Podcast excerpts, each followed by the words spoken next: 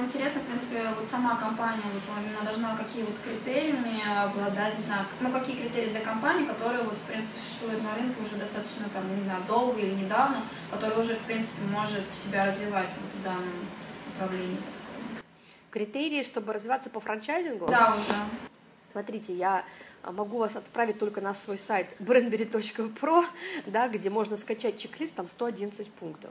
Вот если эти 111 пунктов компания внедряет, если там они учтены хотя бы в каком-то процентном соотношении, то уже будет хорошо, потому что ну, это квинтэссенция всего опыта, и там все, что только могло быть, я туда включила. На уровне хотя бы чек-лист «да, нет, да, нет, да, нет, да, нет».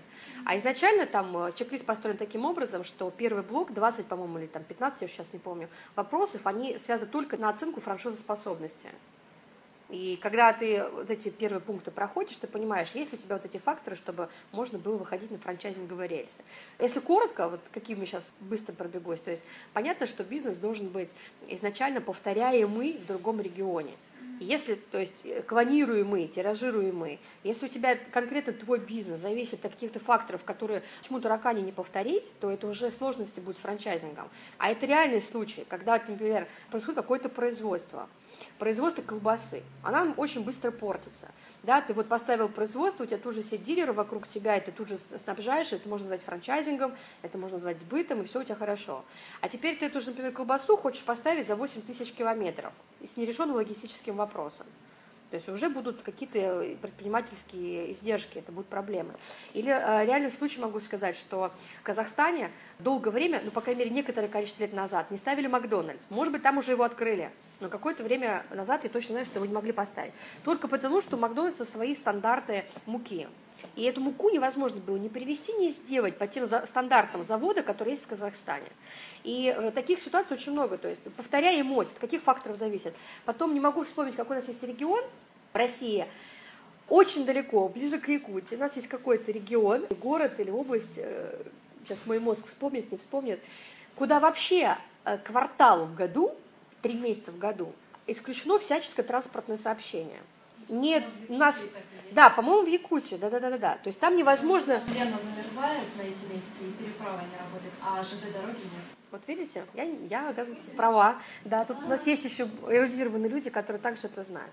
То есть, а, а, а ты хочешь поставить туда какой-то скоропорт или еще вещи, да, то есть у тебя зависимость идет от импорта из других регионов. То есть это тоже надо учитывать. Самолеты? Самолеты, но это же надо смотреть какие-то вещи определенные. Безусловно. Вот вопрос только то, что у тебя должна быть повторяемость бизнеса, его клонируемость по каким-то параметрам. Второй момент, у тебя должна быть э, твоя проверенная технология. То есть ты четко знаешь, что у тебя есть технология. Сделай раз, два, три, получил результат. Он, конечно, может быть раз, два, три больше, раз, два, три меньше, но раз, два, три результат должен быть. А чтобы раз, два, три результата нет, это не технология. Технология может быть доказана твоим опытом в прошлом или в настоящем. То есть у тебя могут быть предприятия сейчас, могут их не быть сейчас, но они у тебя были в прошлом. Технология работает. Ты можешь доказать, что это рабочая технология. Я имею в виду технология всего. Либо это услуга, и она действительно имеет пользу, либо это производство еды, и тогда это вот э, работающая технология, что у тебя та же пицца, которая я сегодня говорю, она будет вкусная, не пригорелая, не сырая, не пересоленая, да, не какая-то еще такая. То есть технология работающая. А, какие-то отличительные особенности. То есть, понятно, надо, надо понимать, что ты по франчайзингу также должен иметь какое-то словесно-графическое обозначение или просто словесное, или просто графическое. То есть самая, самая, та самая визуализация бренда который будет отличать от остальных игроков в аналогичной нише. Она может быть еще не запатентована как торговая марка, но, по крайней мере, существовать. Да, тогда это тоже может быть в пользу франчайзинга. Ну, там много-много-много таких факторов, можно будет посмотреть, отдельно поизучать, все очень простым русским языком написано. Спасибо за вопрос, вопрос хороший. Я на него развернуто ответила. Еще вопросы? Нет вопросов. Нет вопросов. Тогда у меня к вам вопрос. Информация полезной была? Да, да. Что понравилось больше всего из рассказа?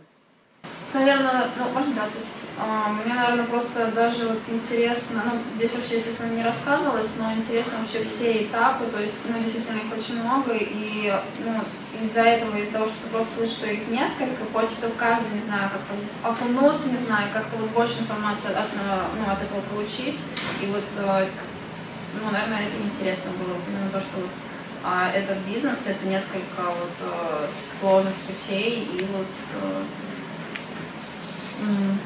Сложно я говорю. Ну, в общем, мне интересно именно вот сам, вот, то, что вот сам процесс, наверное, вот, э, во франчайзинге, как он происходит. Технология. Да, технология. Угу.